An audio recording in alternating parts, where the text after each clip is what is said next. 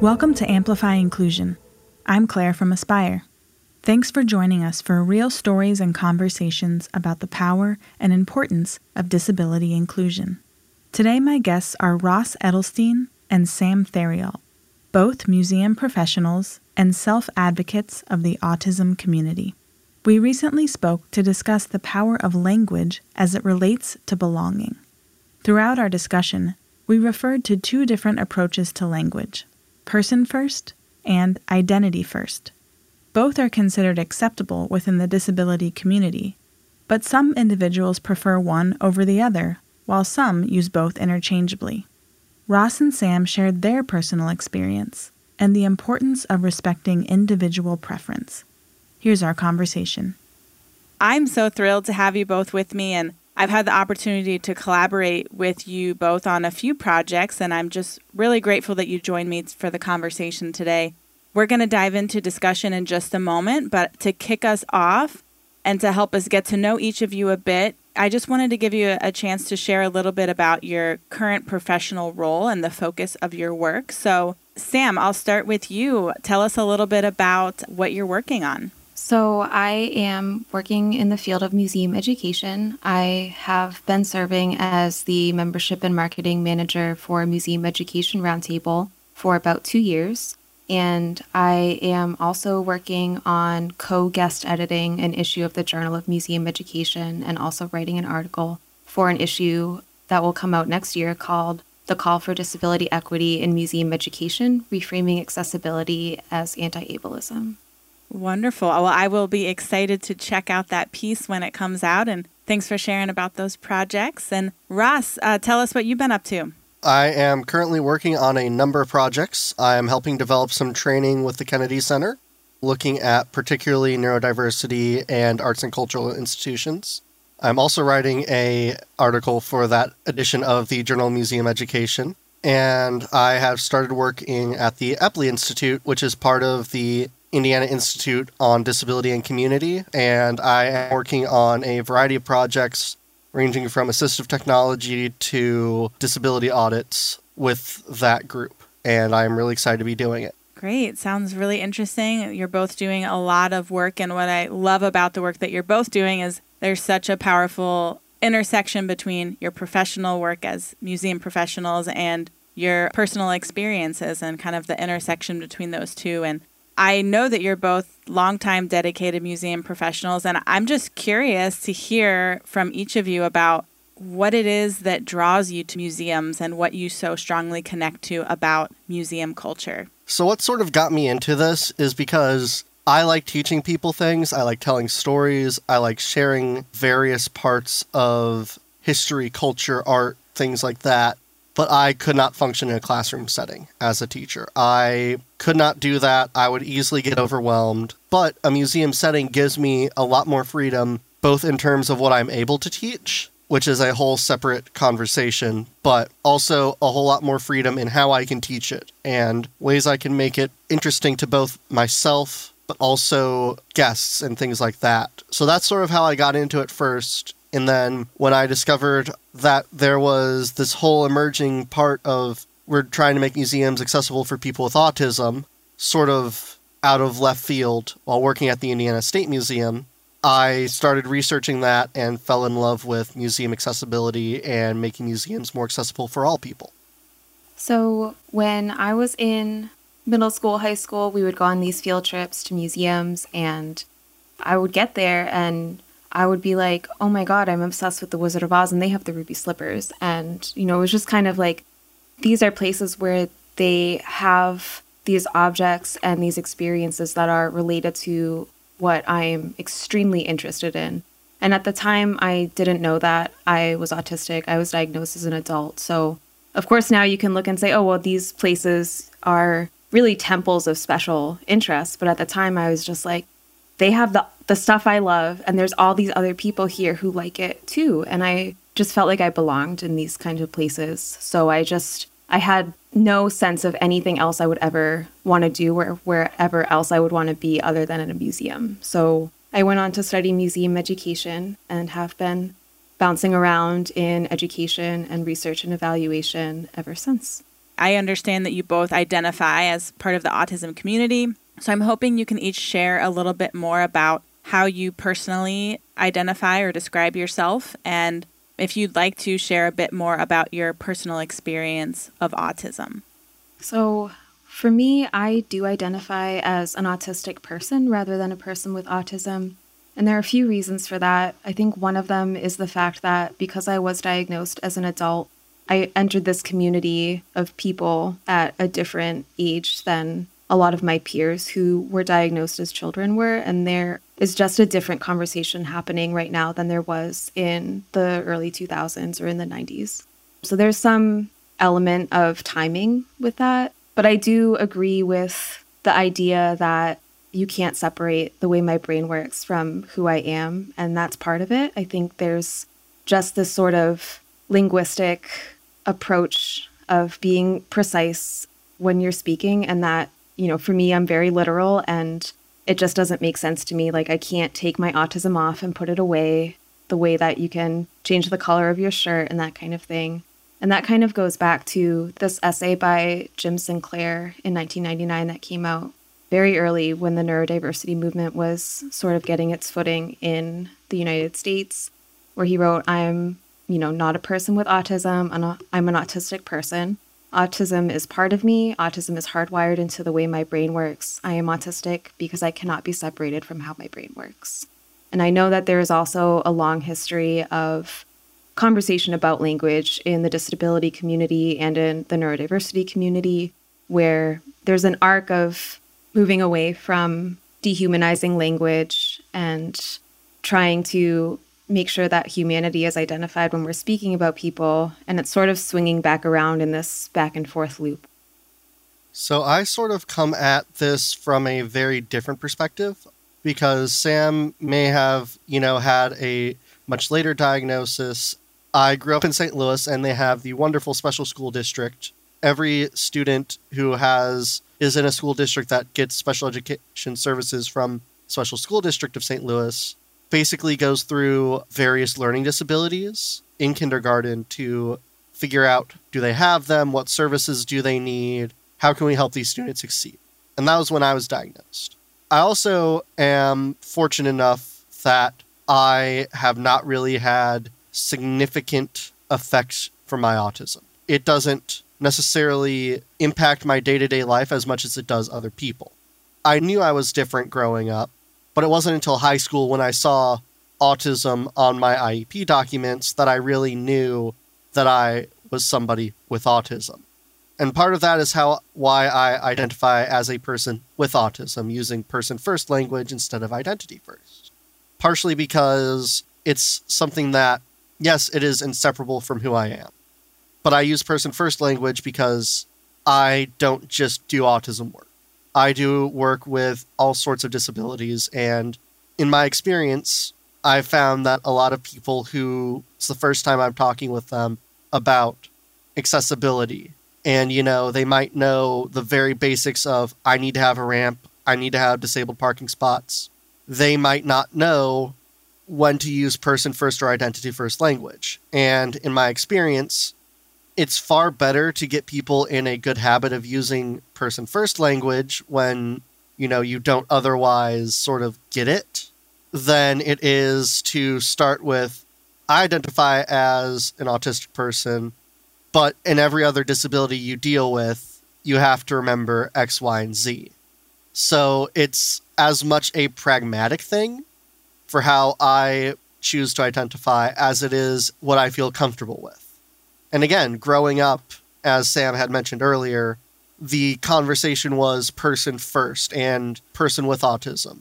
Generally speaking, there's a huge misconception about the disability community that there's one profile of a person. You're both museum professionals. You're both part of the autism community, yet you can have very different preferences and experiences. And I think it's important for people to hear those differences in perspective to start to break down that idea that there's just one fixed way of thinking about a person who's autistic or a person with autism.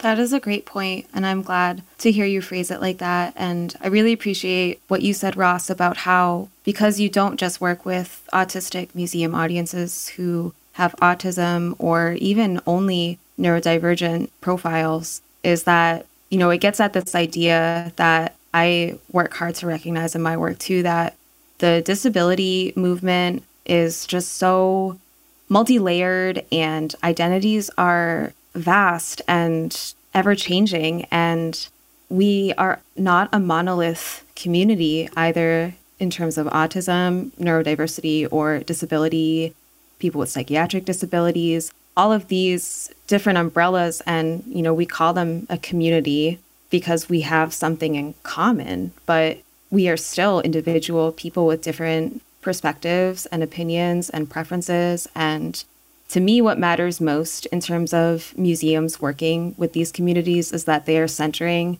the perspective of people with disabilities, autistic people, people who have other neurodivergent profiles or who have psychiatric disabilities, physical disabilities. What matters to me more is that those identities and perspectives are centered in this work and focusing on whether somebody is using the correct language from the get go and having these rigid rules for how organizations and people should communicate with us just totally erases the opportunity for those organizations or people to learn that truly centering the perspective of these people means asking how they would like to be referred to or doing research about it and actually listening to what these people have to say about how they want to be referred to rather than prescriptively having a list like, you know, a like an AP style guide about how to refer to a group of people as if they have no ability to tell you how they would like you to speak about them. And going off of that last point, I don't remember who I heard this from, but it's one of my favorite quotes. If you meet one person with a disability or any disability, you've met one person with a disability. If you've met one person with autism, you've met one person with autism. Disability is not a one size fits all. There's a multiplicity of ways that people would like to be referred to, but it also is a way of of demonstrating that the onus is on the organization or the person that you're working with or training to do this type of community work it's on them to center the perspectives of people with disabilities or people with autism, whatever community that they're working with, and really ask them how they would like to be referred to or to do their research and hear from this community about their preferences and listen to that rather than, well, somebody once told me to do X, Y, and Z for this group and something else for this group and just being prescriptive and saying I know best about what these people are about or what they need and what really matters is that those people's perspectives and contributions are centered in the work that you're doing. Yeah, and that reminds me of the point that I was going to make, which is I was once working with a museum that was sort of in the beginning stages of looking at accessibility, and they had found this. They were really excited about it. This um, guide how to engage with various disability groups. And it was a good guide, but it was very rigid because, again, there is this idea that you have to have a, and museums are, especially larger ones, have an issue with this of if we can't find a definitive guide to it or hire someone in who will tell us exactly what to do, we don't want to necessarily risk alienating these audiences or making the museum look bad. But I am pretty sure that most people with disabilities, especially people with autism, would be happier that you are doing something and trying to do something and including them in your quest to do something than it being perfect. So it's about the little things when you're talking about language being used to help make someone feel inclusive. It's about you know, maybe saying at the beginning of a presentation or at the beginning of an event, tell me how you identify or tell me what you want to be called. That would be go a long way of making you feel like your opinion is actually valued.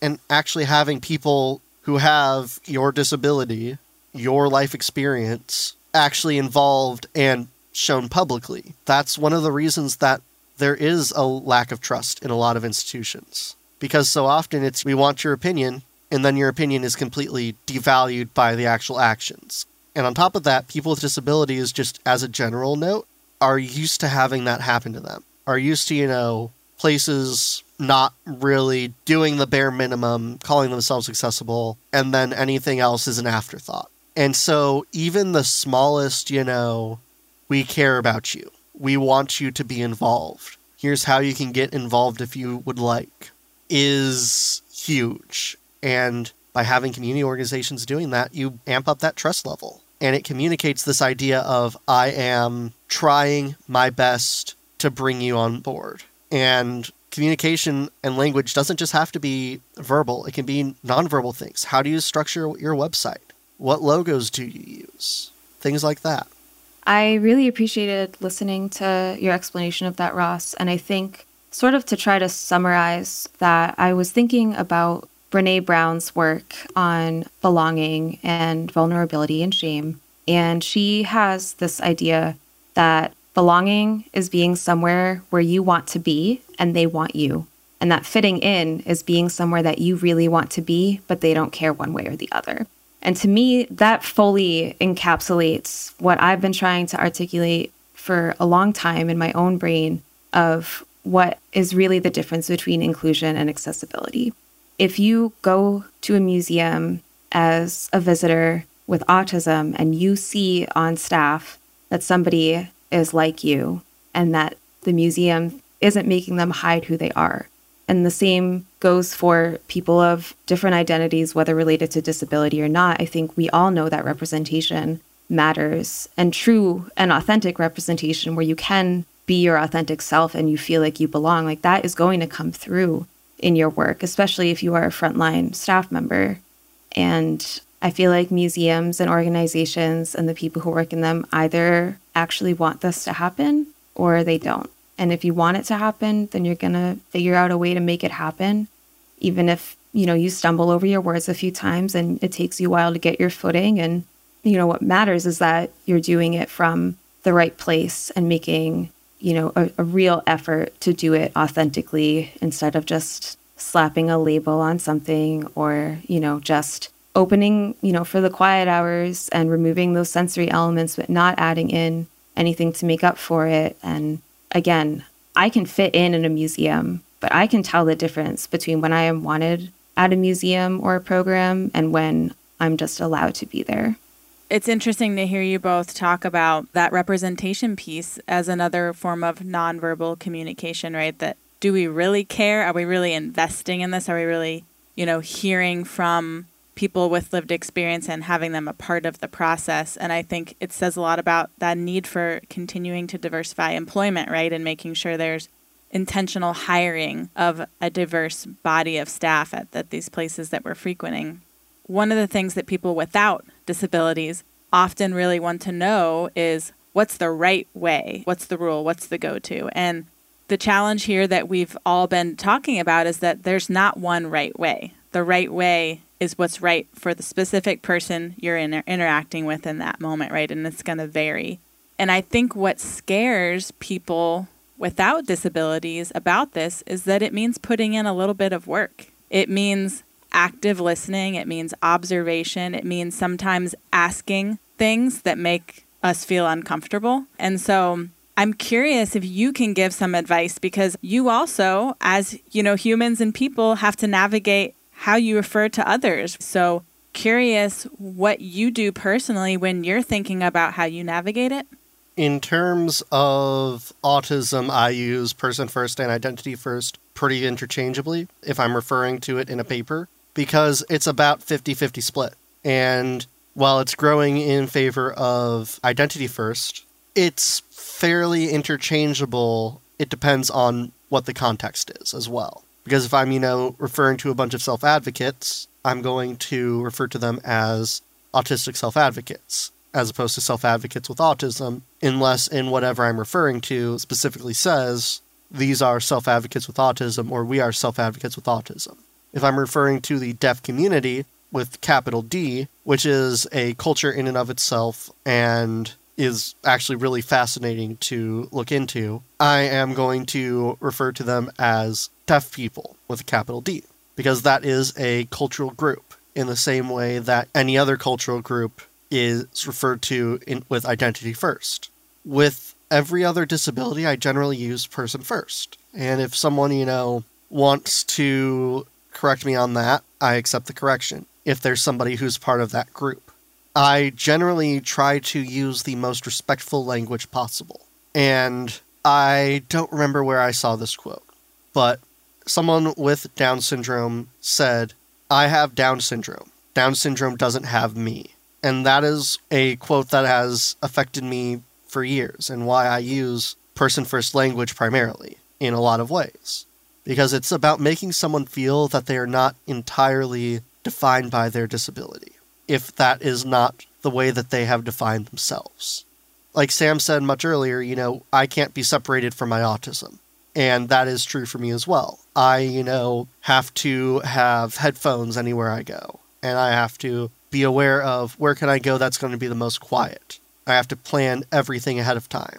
And to a lot of people who are not autistic, they might not understand that. However, I think that, again, it's the years of a lot of cultural forces trying to take away humanity from people with disabilities. It's about reclaiming that humanity that was stolen because I'm a human, I'm a person. And that is why I tend to start with person first. Then, if someone has a difference in how they identify themselves, I change it for that person. I want to second just about everything that Ross said in terms of logistics. I also will just use disabled, people with disabilities, autistic, person with autism relatively interchangeably unless I'm referring to myself or unless I'm referring to somebody who has a specific preference. If I'm writing a paper or something, I might put a footnote in and say, you know, one way or the other whether we I'm respecting that, you know, there's a multitude of different perspectives on what people want to be called, therefore I'll be using these interchangeably, or this audience in particular has asked to be referred to using person first language. When I was doing my early research, trying to read things by adults, especially young adults in my age group who have autism, there was that emphasis on identity first language that, you know, I mentioned when I came into this community, that's what I encountered. So I was looking for these conversations, and it was difficult at first to internalize the word autistic because we have heard it in the mainstream society be told to us that, you know, we're not supposed to use that word. We're not supposed to call people that. That's a word that people use to insult each other. You know, it was definitely, it took a lot of effort to realize that the word autistic isn't a bad word and that it's not a dirty word and that it's not a bad thing to be autistic, but that these messages, those really get to you sometimes. You know, you're not supposed to be here, and yet you are. And, you know, you do have something to contribute and something of value. And, you know, at least for me, when I was first kind of getting into all of this and when I had first gotten my diagnosis, I would have instances more so with professionals in our field than with friends or with family members where I would tell them about my new diagnosis and, you know, doesn't this explain so much? You know, now we know and now we can, you know, figure out what accommodations we need and, you know, we can use this information to make my work better and to make our projects that we're working on together better. And I had, you know, mentors never speak to me again after that it was just odd to me, especially in a field where we're talking about these ideas and you may be doing this programming yourself, that you still have this bias and this stigma about whether somebody who is one of your peers could be autistic. You know, I always knew I was different and didn't know why. And that is like, you know, the quintessential experience. Or maybe you did know why, but you, kn- you knew you were different.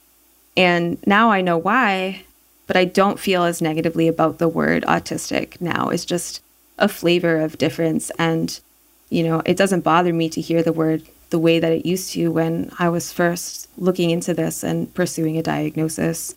You know, this is who I am. And I, you know, am happy to know that now. And I want to do what I can, like, because I do have the ability to do advocacy and to do interviews like this that I have this opportunity to show people in our field the way that Ross does that, you know, you can be autistic and you can be a museum educator.